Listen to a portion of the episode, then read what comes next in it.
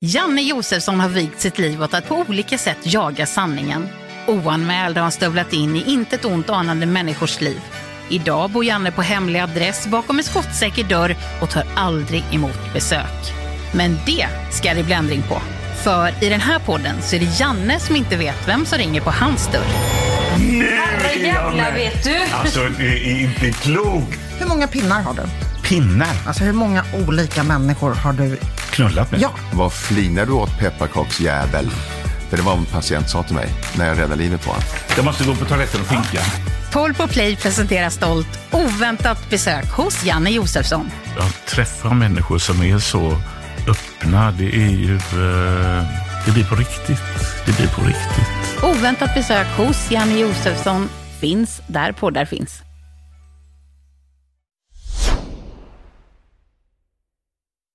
Jag kan verkligen förstå varför det finns normer.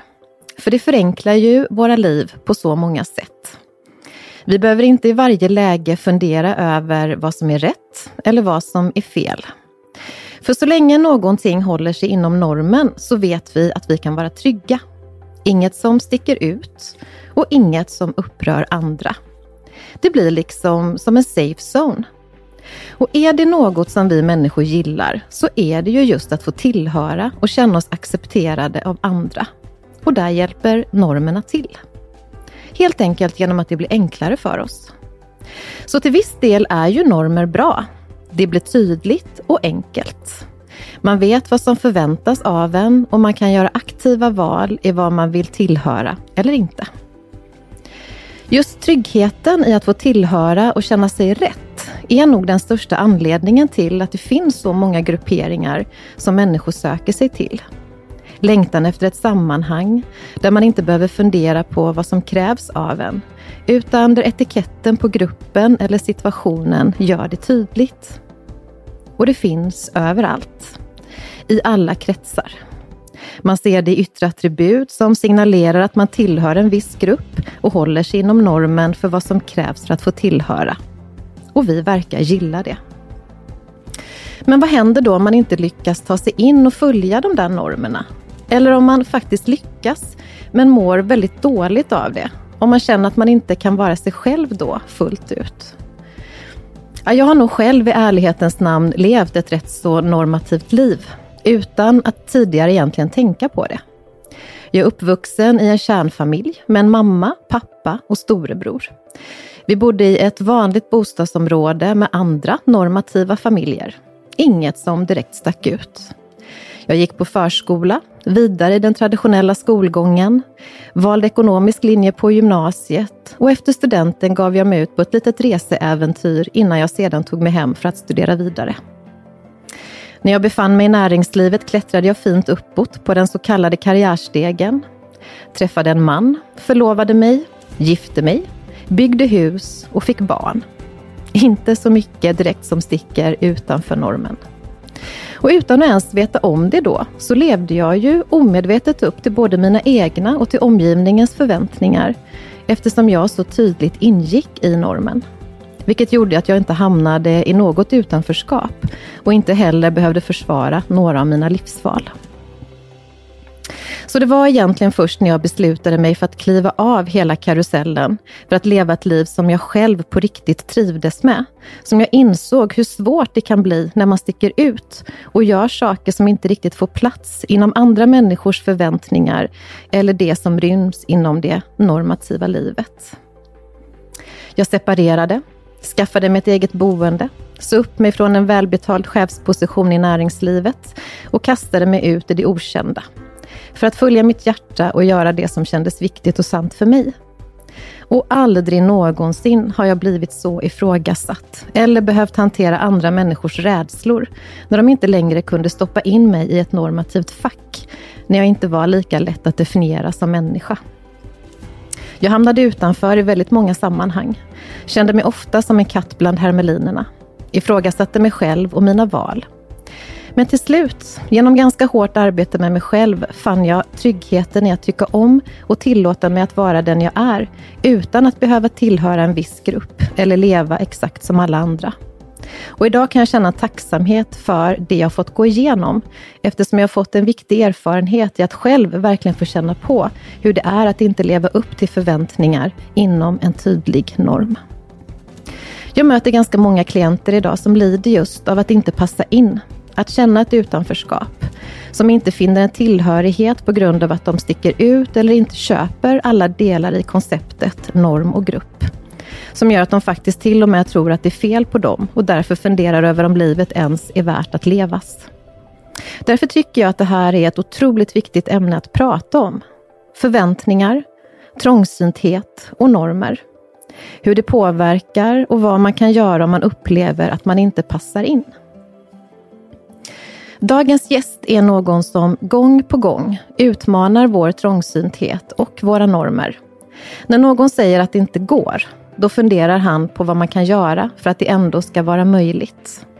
Han ser sällan begränsningar och tror på varje människas potential.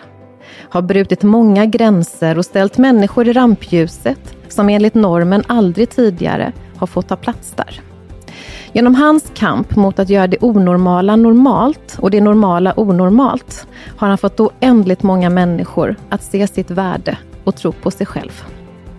Det här ska vi såklart prata om idag, men jag är också nyfiken på hur dagens gäst själv hanterar det här med förväntningar och om han upplever att han tillhör normen eller hur han annars sticker ut. Hur det har påverkat hans liv tidigare och vad han har lärt sig av det i så fall. Dagens ämne är normer och förväntningar. Per Johansson, varmt välkommen. Men tack Åsa.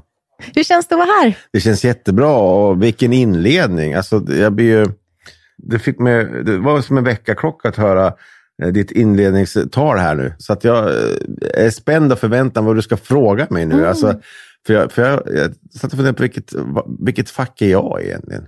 Mm, vad tror du? Vilket fack känner du att du tillhör vad gäller det här med normer? Jag vet inte, för jag hade också som du säger, jag hade en väldigt trygg uppväxt. Jag växte upp med mamma, pappa och en brorsa.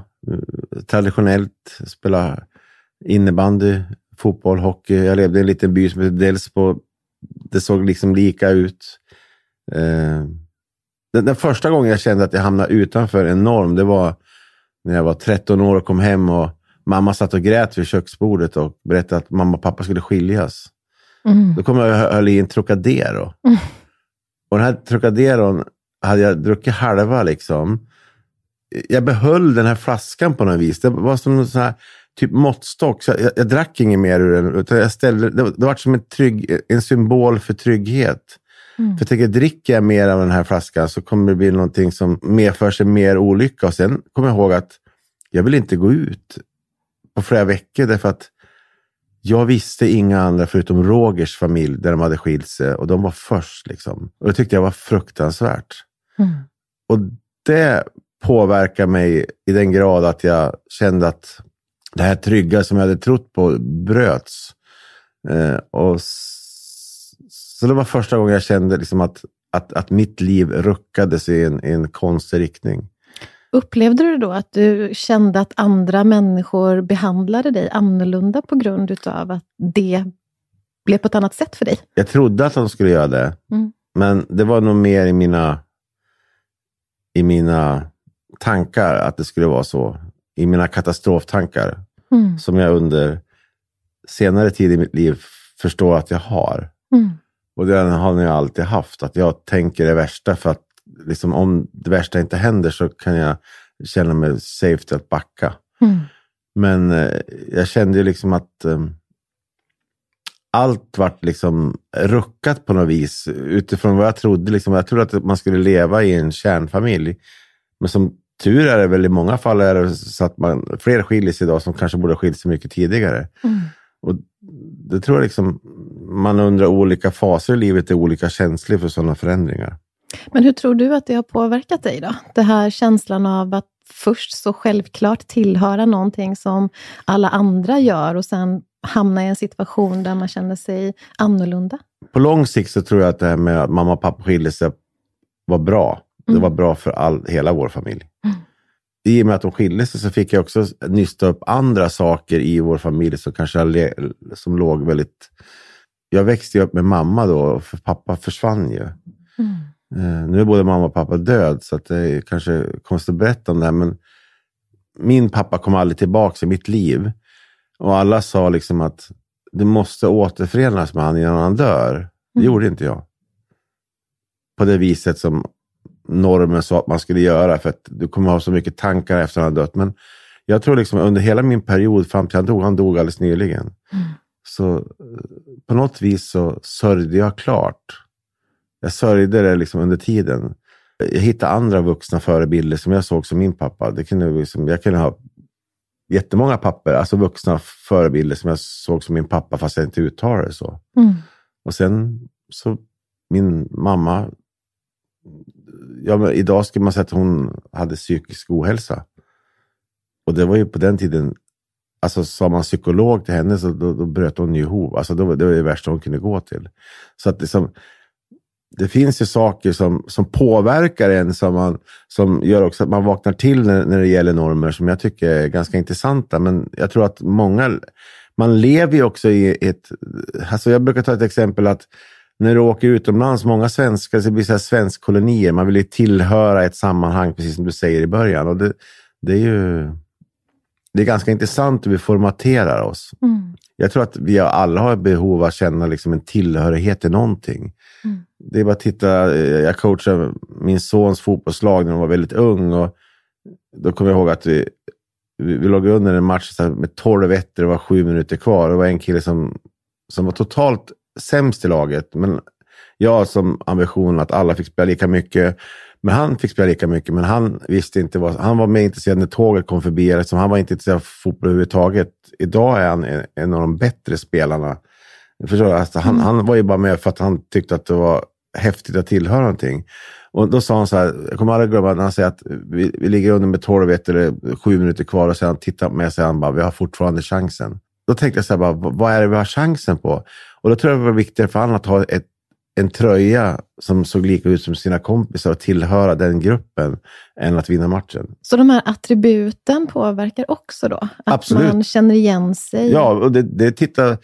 Nu, återigen, jag är ju väldigt fotbollsintresserad. Det är bara att titta på alla hejaklackar. Liksom, så här, när, när man, eh, svenska campen innan fotbollsmatchen, när man tar på den här blågula tröjan liksom, och känner att man är den här gula väggen man pratar om, att man har en gemensam nämnare. Det påverkar en.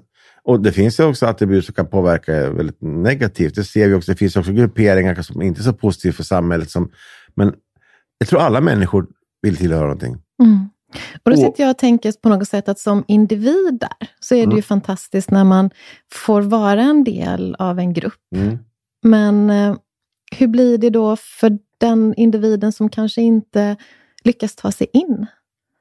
Nu låter det här kanske väldigt konstigt att jag säger det, men jag tror alla människor hittar sina grupper och de som inte hittar dem tror jag kanske inte vill vara i grupp.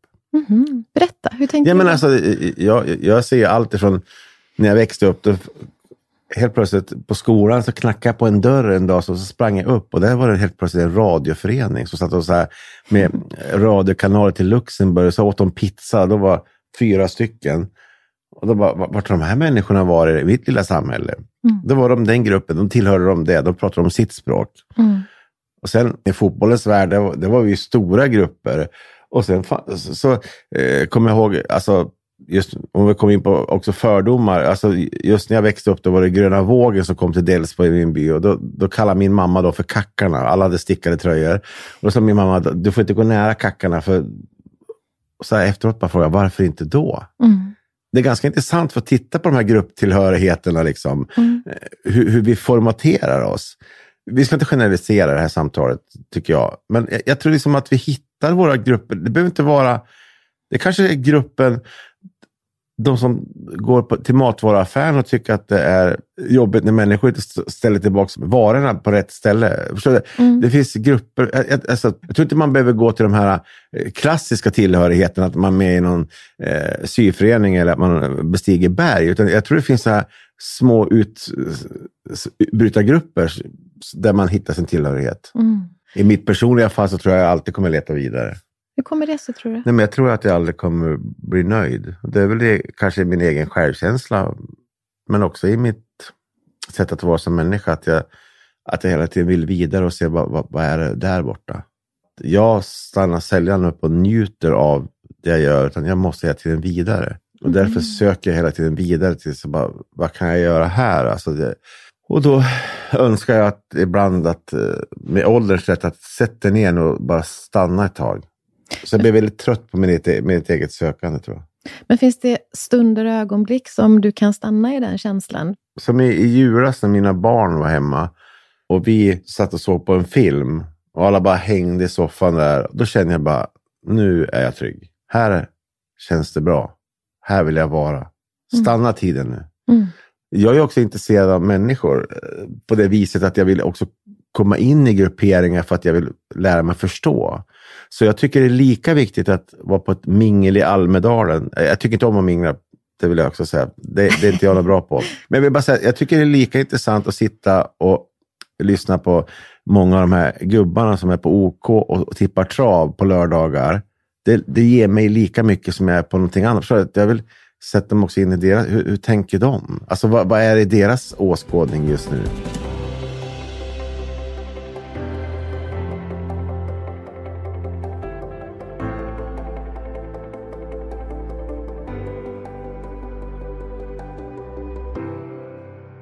Vad tycker du att du lär dig av det då? Att gå in i de här olika grupperingarna? Men jag lär mig liksom hur samhället är strukturerat. För ofta har jag, om du tänker så här, ordinarie grupperingar, HR-chefer minglar med HR-chefer, ekonomichefer med ekonomichefer. Det det är ofta samma klientel. Men för att jag ska förstå tvärsnittet av samhället så måste jag möta tvärsnittet också på riktigt. Bara för att lära mig förstå hur samhället fungerar och hur människor fungerar.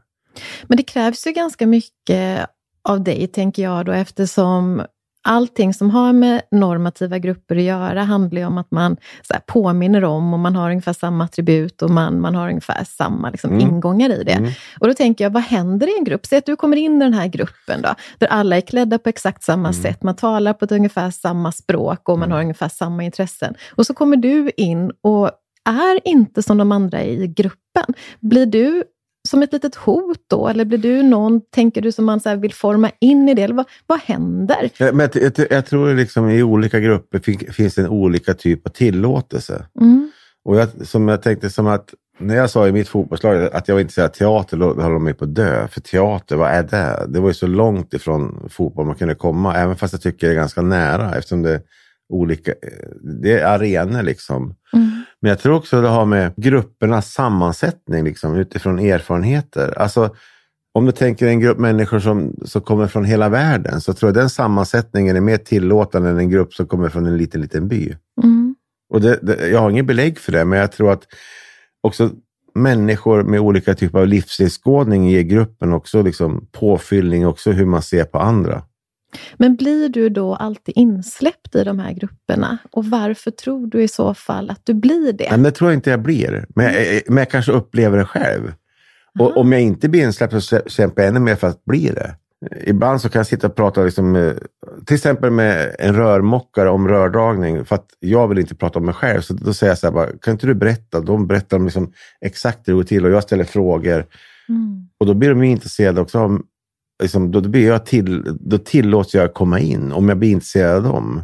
Så du använder lite det normativa som en entrédörr? Ja, det tror jag. Vad tänker Alltså, du om det då? Ja, men därför att jag vill ju jag vill ta mig in eh, och lära känna. Alltså, det låter jättekonstigt. Jag brukar kolla på så här gudstjänster på tv på SVT. Mm. Alla bara, varför gör du det? Därför tycker jag att det är så jävla intressant. Därför att, tänker bara, helt plötsligt se ett program där alla ser så glada ut. Det ser ganska så här dassigt producerat.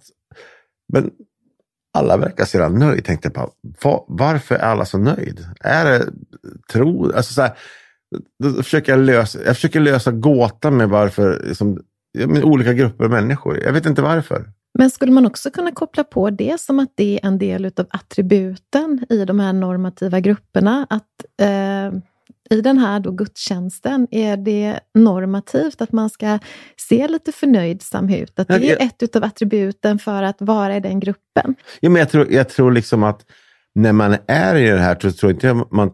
Jag tror att obs, i mitt fall, om jag observerar en grupptillhörighet hur man är, så tror jag att alltså den här jargongen som finns, det här det sättet att vara, tror jag inte liksom själva gruppen tänker på efter ett tag. Det tror jag bara liksom är i början när man kommer in som ny.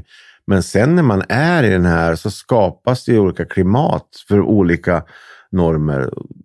Och det vet vi i historien att människor kan dras med. Det, titta under liksom andra världskriget vad liksom folk kan göra, alltså så, vad, vad, vi är kapabla till. Och det är också, så, vad, vad, vad, kan vi som människor göra? Det, det finns ju fruktansvärda exempel på, mm på normer som har lett till fasansfulla saker. Mm.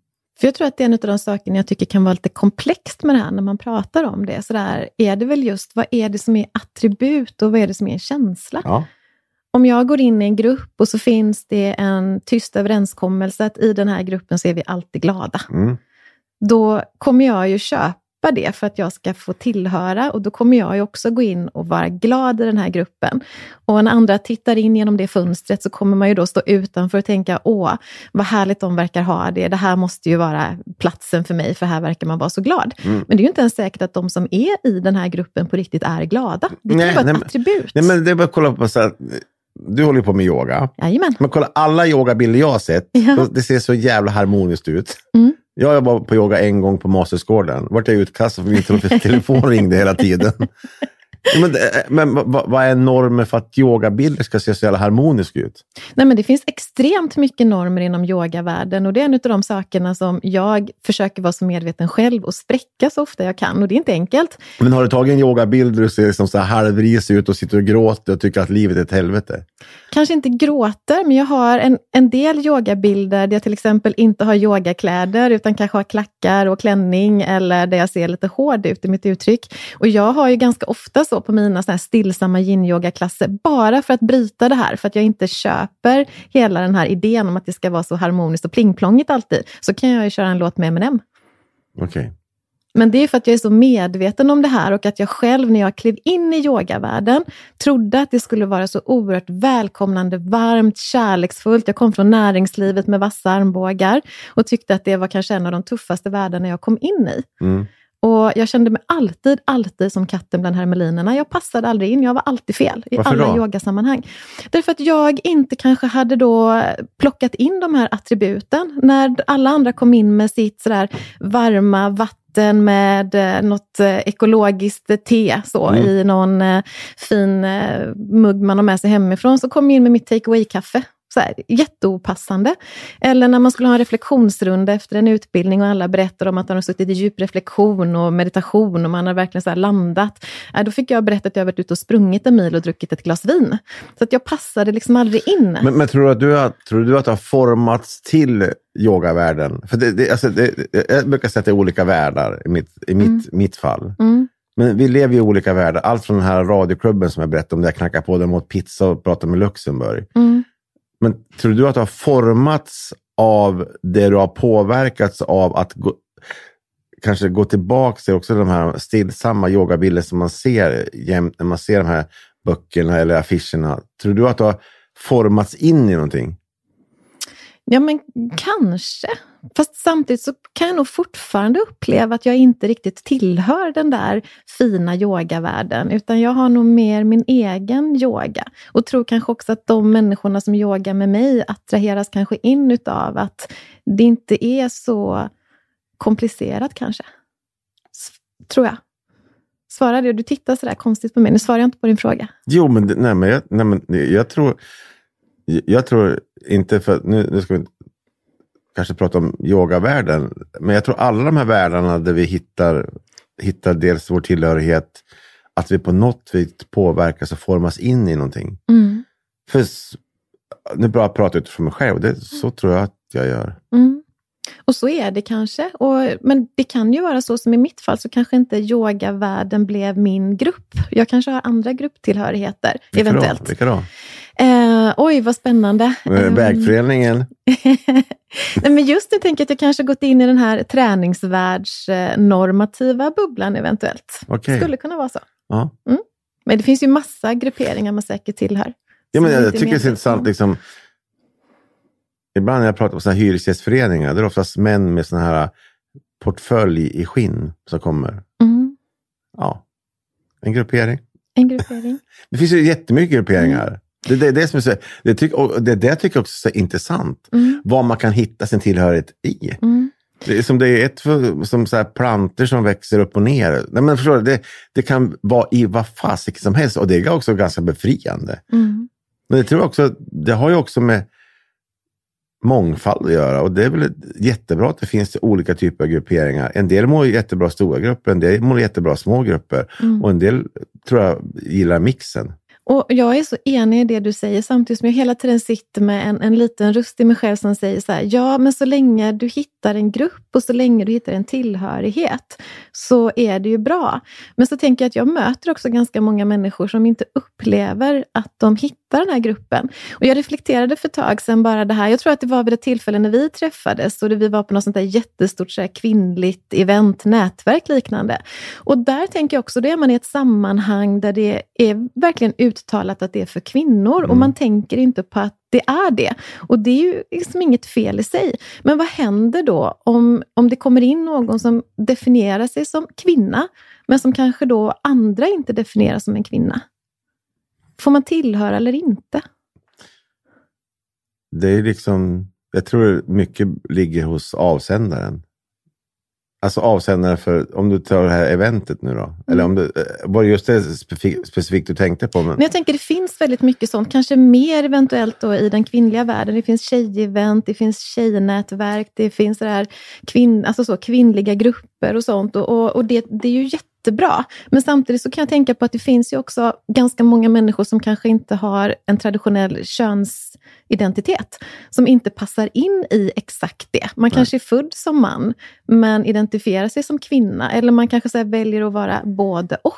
Det finns ju hur många olika sätt att se på sin könstillhörighet. Och när det blir så ristat i sten, att den här resan är bara för kvinnor. Vad är då? Vad händer med den som eventuellt identifierar sig som kvinna, men biologiskt sett kanske inte är det?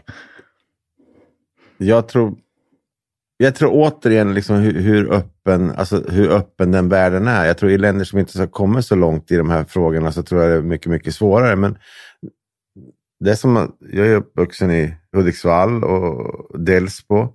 Jag har ju alltså under min liksom aldrig livsresa varit med om någon som har kommit ut i Hudiksvall. Då har man sökt sig någon annanstans. Mm. Och det tycker jag är liksom så här, väldigt ledsamt. Liksom. Har vi inte kommit här längre? Liksom? Mm. Alltså jag vill tro, jag har ingen facit på det här, att vi, alla människor har den här...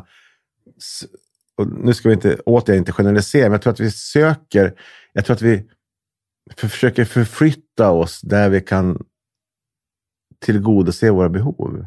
Jag ser ju en jätteförändring om man går till min dotter Elsa, som nu är 17, Mm. hur de ser på just normer mot för när jag växte upp. jag- var ju väldigt, vi var ju väldigt så här, styrda av hur, hur det skulle vara. Mm. Allt som var hugget i sten. Hon har ett helt nytt sätt att tänka. Hur, Men- tänk, hur tänker Elsa då? Hur menar, hon men alltså, om du ser med, med, med att det finns människor som lever i fel kroppar som vill vara någon annan. Alltså, jag, tycker att utvecklingen går väldigt positivt framåt. Att man ser öppnare på mycket, mycket mer saker. Mm. Jag, jag ser också på liksom hur hon ser på miljö, hur hon ser på politik, hur hon ser på... Jag, jag, tycker, jag tycker att man säger att hur ska det bli med dagens ungdom? Allt det här med digitaliseringen. Jag ser de som växer upp nu som att, att det finns en helt annan öppenhet och en helt annan insikt. Mm. Framtiden är ju så. Sen finns det jättemycket problem med världen. Man säger oftast det var bättre förr. Det trodde jag aldrig skulle säga till mina barn. Det har jag också gjort nu, tyvärr. Mm. De har sagt, hittat sen före Kristus, som har sagt att det var bättre förut. Ju mer vi utvecklas som ett samhälle, ju mer vi utvecklas som människor och ju mer insikt och kunskap vi får, så tror jag också att det här med att bryta barriärer mellan de här normerna som var huggade i sten blir liksom softare om vi, om vi bara låter oss landa i vissa saker. Att vi måste skapa oss kunskaper om olika eh, intressen och olika typer av människor för att förstå också hur det hänger ihop.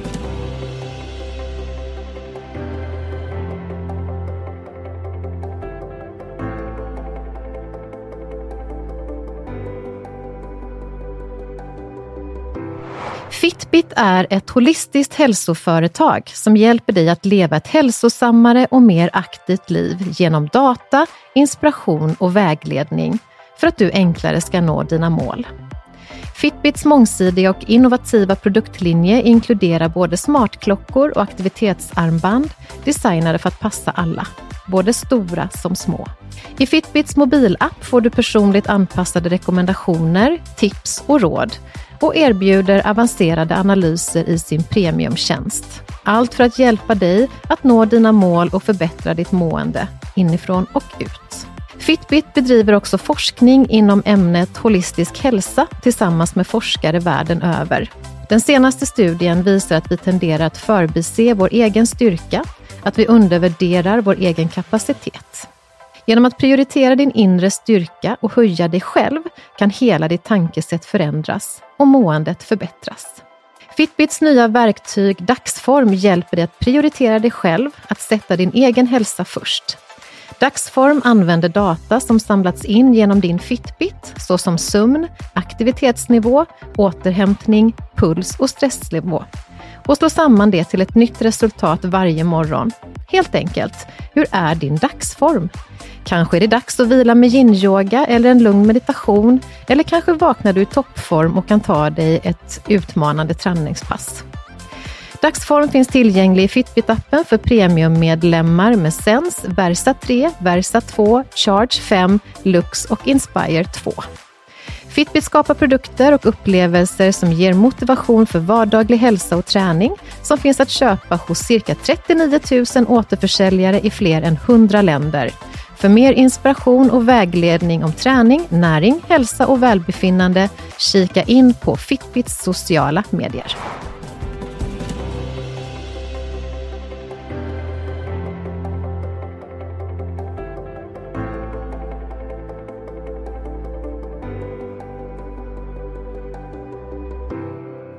Skulle du säga att du är en fördomsfri Nej. människa? Nej, tvärtom. Mina barn säger bara, pappa, hur kan du jobba med fördomar, du som har mest själv? Och jag, jag får nya fördomar hela tiden och eh, det enda sättet att bekämpa dem, det är att våga bemöta möta dem och också att skaffa sig kunskap. Mm. På ett vis är fördomarna också, fördomar också så här att, att, det är, att vi är i en typ av process, att det är att det är bra att vi ibland inte liksom köper att, att vi blir liksom fundersamma och att vi måste försöka besegra våra rädslor.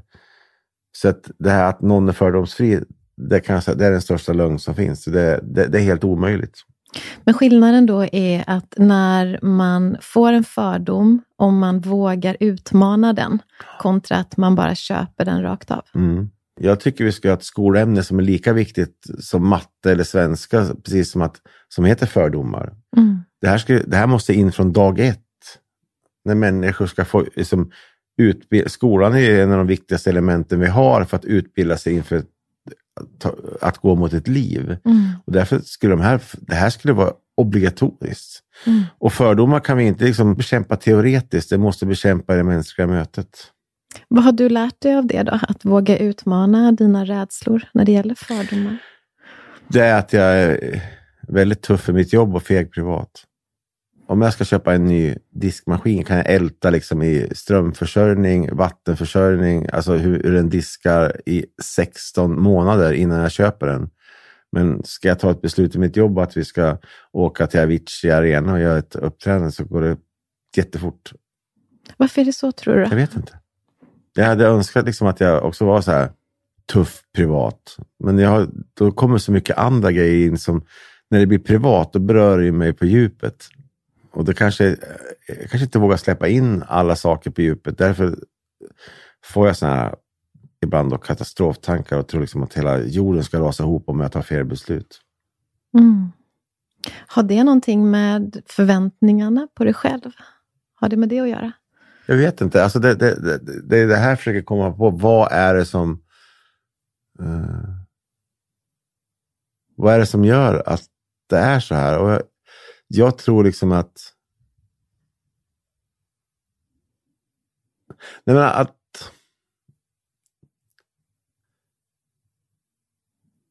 Nej, men att rädslan att det ska bli fel. Mm.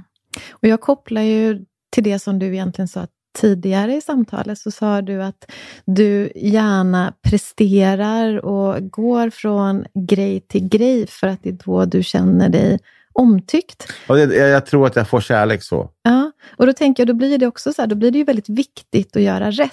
För Mm. då, om du gör rätt så kommer du ju koppla det till att du är värdefull. Mm. Om du då i din mening gör fel så kommer du koppla det till att du inte har ett värde. Mm. Och då är det ganska begripligt varför det tar tid, tänker jag, att fatta privata beslut. För det handlar löst- ju om din, liksom, din, ditt värde som människa. Jag vet.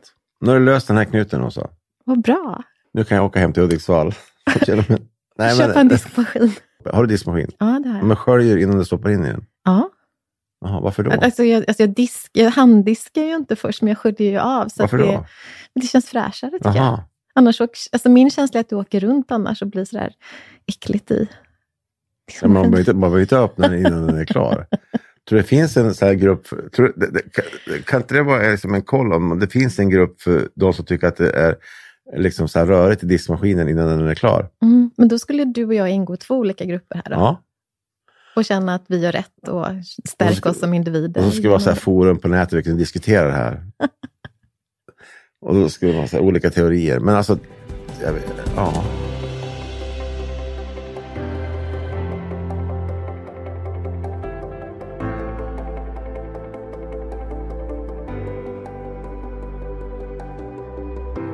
I ditt jobb så har du liksom ett självförtroende och där har du en starkare liksom självbild kring vad du klarar av och att det går bra. Medan Mm. i det privata livet så kanske du också har, som vi alla har, en del erfarenheter bakåt där det kanske inte alltid har blivit som du har tänkt dig. Nej. Och då har man ett sår i det som gör att man känner att nej, dit vill jag inte gå igen för det där blev så obehagligt. Om- Men jag vill, jag vill också så säga, för, för i mitt jobb har jag jämt förväntningar på mig att jag ska vara så här, när jag jobbar med människor som är svagare, som många tycker då, så ska jag vara så här, man får så här glorifierad aura runt sig att du måste vara så här. Går du in i den rollen då? Nej, men du, nej, det, det, det är inte. Alltså, jag, är, ju- jag är långt från fullkomlig. Jag, är- jag är jättemycket fel och brister. Alltså, så här, jag är långt ifrån en perfekt människa. Men hur blir det då att vara i en värld där det finns så högt ställda förväntningar på dig? Att du kanske ska vara den här starka, goda, alltid tänka rätt, alltid göra rätt. Och... Ja, men den som, den som är fullkomlig får ju räcka upp handen och säga det. Det är inte jag. Och det är det, det jag liksom försöker vara som att varför jag tror också vi har lyckats med det vi har hållit på med. Det är därför att vi inte är fullkomliga, därför att vi också vill utmana och se livet. Liksom. Mm. Kärleken till livet är jätteviktig för mig. Att jag, jag, jag älskar ju livet. Det värsta, som, värsta tanken är ju för mig att dö. Jag vill ju liksom vara här. Mm. Jag älskar att vara på den här platsen och älskar att göra det jag gör. Så att det är ju en lycka liksom. Men du som så mycket kämpar för det här i ditt jobb, Mm. på att på något sätt eh, spräcka de här bilderna av hur saker och ting ska vara. Mm. Hur, hur hittar du det?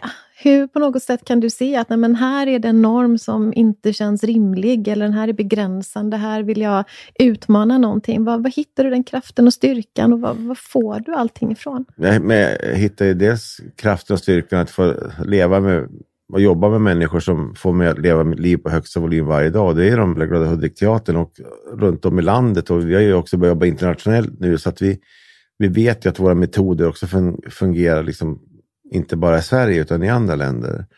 Och sen har jag liksom, alltså jag som person är väldigt dålig i teorin. Så jag vill bara se konkret. Jag, alltså jag, jag funkar konkret. Säger du så här bara att nu ska vi prata om murar. Så har jag svårt att se den här muren om inte du visar en mur för mig. Mm. Alltså jag vill se saker i, i sin verklighet. Och, och också om man kan påverka människor emotionellt så blir det långsiktigt. Jag tror vi måste försöka hitta in till varje människa och jag tror varje människa har ett emotionellt center som vi kan komma åt. Och därför vill jag skapa möten i olika former där människor får känna vad det innebär att möta olikheter. Men vad har krävts av dig, tror du, för att våga göra de här sakerna? För jag tänker, där du befinner dig idag så har du ju kommit så långt och då kanske du har en förväntan på, och människor runt omkring dig också har det. Ja. Men från början så gick du ju in i en värld där det du gjorde var... Väldigt konstigt. Ja, Ja. exakt. Ja, men alltså där krävs eh, naivitet. Eh, där krävs skratt och tårar. Där krävs att jag försakar delar av min familj. Där krävs att jag hittar människor runt omkring mig som har trott på mig och som jag har kunnat ta med i projekt som ibland har varit väldigt galna men, men som har lett till något väldigt bra. Men har det alltid varit självklart att just vara i situationer där du ska utmana det normativa? Nej, men jag, jag tror inte jag har tänkt så. Nej. Alltså jag har inte, det här ordet norm har inte jag liksom, det har inte jag, alltså när jag startar ett projekt så tänker jag ju inte på konsekvenserna liksom förrän jag gör det. Och sen får jag ju se vart det här leder liksom. Mm. Som när vi var med och skapa ICA-Jerry med ICA. Vi gör ett projekt att Mats, då, Mats Melin ska bli symbolen för att ICA ska börja anställa människor med utvecklingsstörning. Och när första filmen kommer 2009 så blir det ett jävla liv. Och då tror jag att vi var upplysta i Sverige och folk skriver brev. Hur kan ni ställa en stackars kille med Downs syndrom i en reklamfilm? Mm. Då trodde jag att vi var upplyst, så jag fattade ju ingenting. Mm. Hade jag då innan gjort en riskanalys på att det här kan bli så, då tror inte jag att jag hade tagit det här klivet. Jag tror allting bottnar att jag inte har något konsekvenstänk. Jag, jag, jag, alltså, nu pratar jag i mitt jobb. Jag förstår inte effekterna av det jag gör. Mm. Det kan vara jobbigt för omgivningen. Ja, det är jobbigt för omgivningen, men det är också tror jag en, gång, en del i, liksom att, i framgången, att man inte liksom tänker på vad det här ska leda till, utan man, man gör det och så får man se vad som händer. Mm. Om vi går tillbaka till, till dig bara Per så. Ja. Ehm, skulle du säga att du på något sätt ändå lever någon form av normativt liv? Eller tycker du att du sticker utanför det på något sätt? Jag, jag tänker aldrig i de banorna. Men hamnar du någonsin i en känsla av utanförskap? Absolut, det gör jag. Men när, när, när jag kommer i en miljö där jag inte känner mig trygg. Men hur hanterar du situationer där du eventuellt då kan känna att du hamnar utanför eller ett utanförskap eller inte får tillhöra, inte blir inkluderad? Får en, in, får en eh, inre panik. Får jag ju. Mm. För jag är också en sån här som bara ser mig, hör mig, älskar mig. Mm. Så jag, jag som jag brukar... s- Ja, men alltså, I många relationer så är jag så här bara, nu går jag. Då vill jag bara säga, nej men stanna, vill jag att man ska säga stanna. Och, och säger ingen så att du ska stanna, då bara, nu går jag. men, förstår du? Men stanna och snälla bara, nej, jag kan inte. Och så bara, men gå då. Ja, men då bara, ska jag verkligen gå? Alltså, så, men jag kommer på mig själv. Och det, jag trodde jag att man skulle liksom växa ifrån, men inte fasiken om jag lyckas med det. Mm. Jag tror att du har en, en spännande liten nyckel som vi har hittat idag, som just handlar om det här med att identifiera ditt värde och självkänslan, självbilden. För det är Ja. precis det det handlar om hela Ja. tiden. Och så är det för så himla många av oss att vi gör massa saker för att vi egentligen bara längtar efter att få bli sedda och älskade för den vi är och känna oss värdefulla. Och kanske också en av drivkrafterna till just det här med grupperingar och allting som vi egentligen har samtalat om idag. Ja, men det tror jag, jag tror exakt det är en drivkraftig gruppering och jag tror liksom att, att också just det här med vilka typer av grupperingar det finns. Mm. Jag tror det finns miljarders Och jag tycker det känns lite så här, ja, förtröstande på något sätt när du pratar på det sättet. För jag har nog inte riktigt själv tänkt att det finns grupper för alla. Men så som du beskriver det så är det ju troligtvis så att om man bara letar lite till och eh, utforskar lite mer så finns det en tillhörighet för alla människor. Sen tänker jag också att man kanske ibland som människa behöver vara lite modig och ifrågasätta sig själv om man trivs i att Mm. tillhöra Mm. En norm. Eh, hur, om jag verkligen så här, går in i den här gruppen och känner att men här, kan jag, här trivs jag, här kan jag vara den jag Mm. är. Eller om man går in i grupper just bara för att få tillhöra, men kanske egentligen inte att det blir så bra för en. Mm. För då går vi också in på de här grupperingarna som kanske inte alltid är så sunda kanske, eller där jag gör våld på mig själv, eller jag ställer upp på grejer som jag kanske egentligen inte känner är sanna för mig. Men vad tänker du om det då? Om man hamnar i en sån situation där man, man vill så innerligt gärna tillhöra, därför att det är så viktigt för mig och nu, nu fick jag plats i det här, men någonting i mig, det lirar inte, det, det känns inte riktigt bra. Jag blir inte den jag tycker om att vara. Vad gör man då? Alltså, det finns ju inget bra svar på det eftersom, eftersom vi är så olika. Men jag, jag tror liksom att i alla lägen är det inte lätt att vara människa. I alla lägen är det inte lätt att liksom hitta vad som är sitt sanna jag. Och jag tror liksom livet i sig är en process där man hela tiden får brottas med sina egna glädjeyttringar, sina egna misslyckanden och jag tror liksom inte det finns något färdigt svar på det. Nej. Det enda jag har fått lärt mig liksom av det här är att, att, att livet är ju liksom som en så här, typ sinuskurva. Det går ju så hela tiden upp och ner. Liksom. Mm. Men på din fråga så tror jag att det finns inget färdigt svar på det. Är, är, är det ett dåligt svar? Nej, absolut inte. Men jag sitter och funderar igen på om det inte är så att man hela tiden som människa måste jobba ganska hårt på att eh, se sig själv och sitt värde och tänka mer på det här. Vad, vad tycker jag om? Hur kan jag bli mer av den jag är snarare än att försöka bli någonting för att få tillhöra? Att kanske lägga ännu mer fokus på den man så här, var från början eh, och bli ännu mer av det och se då vilka grupper man så här, kan få vara den man är och passa in i. Men tror, alla människor, men, men tror du alla människor har den självinsikten? Nej, jag tror verkligen inte det. Men jag tror att det kanske är den stora problematiken till varför vi så här, går in i grupper utan att egentligen reflektera över hur det blir för mig. Därför att vi har en sån extremt stark längtan efter att få sedda, bli sedda och älskade för den vi är. Ja. Och då gör vi det som krävs. Ja. Om det krävs av mig att jag går in i den här gruppen och så är jag härlig och glad och jag hjälper till, jag fixar och donar, då kommer jag göra det. Men sannolikheten är ganska stor att jag sen går ut ifrån den gruppen och kan känna mig ganska tom och ensam Ja. och kanske inte så sedd. Därför det de har fått är ju rollen jag har spelat för att få tillhöra. Men, men jag har också uppfattning, och jag håller med till 100 procent på det. Men jag, jag tror också en del människor bara vill tillhöra en grupp och inte tänka så mycket på sig själv. Förstår du? Att man, man inte har de reflektionerna. Mm. Och det tycker jag också är skönt. Man möter ju alla typer av människor och en del bara hänger ju på och tycker Ja. att det är toppen. Ja. Det är fantastiskt. Ja, men tänk så här, bara, när, har, ni något, har, har ni några problem? Nej. Nej. Tycker det är topp. Jag är nöjd att bo i den här lägenheten. Jag är nöjd att äta Gorbis piroger. Ja. Och jag är nöjd att jag går på fotboll på lördagar. Och det är mitt liv. Perfekt. Toppen. Ja, men det, och det, det, ibland bara, vad skönt. Ja, Låt det få vara så. Mm. Men du Per, om vi nu har någon som eh, sitter där ute och lyssnar på det här just nu Mm. och kanske då känner att nej, men jag har inte hittat min grupp. Jag, jag upplever att jag känner mig utanför. Jag sticker alltid ut. Jag får aldrig tillhöra. Vad, vad, vad skulle du vilja säga till honom eller henne? Jag är envist troende på att det finns en plats för alla. Det här låter ju pretentiöst. Jag tror att man ska på något vis ta ett papper och skriva ner vad man tycker om att göra, vad man är intresserad av. Vad är, vad är så här, den lösning du vill ha? Det var exakt den lösningen jag ville ha. Nej, men, men jag, tror att, jag, jag tror att det här med att hitta sin tillhörighet Mm. ska man bygga med att hitta vad man är intresserad av. Mm. Då kan ingen döma vad det är som är rätt eller fel. Och om du skulle ge dig själv ett gott råd, då? den här killen med Trocaderon i handen som ser katastrofer framför sig, ehm, som har massa förväntningar på sig själv.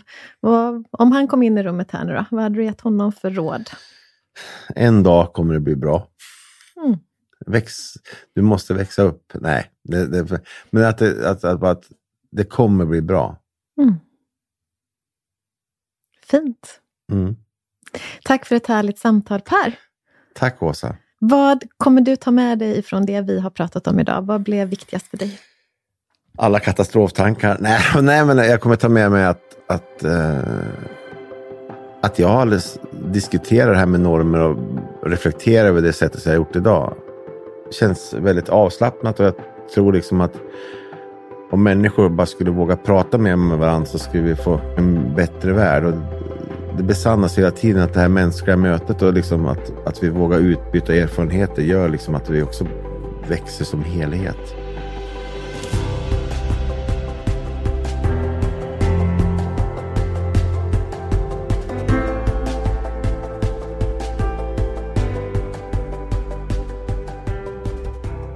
Det finns mycket som jag tar med mig från samtalet med Per. Väldigt mycket faktiskt. Jag har till exempel funderat en hel del på att det kanske är så att ingen kommer undan, utan att vi alla har tillfällen i livet då vi får uppleva hur det är att plötsligt känna oss annorlunda, känna oss utanför.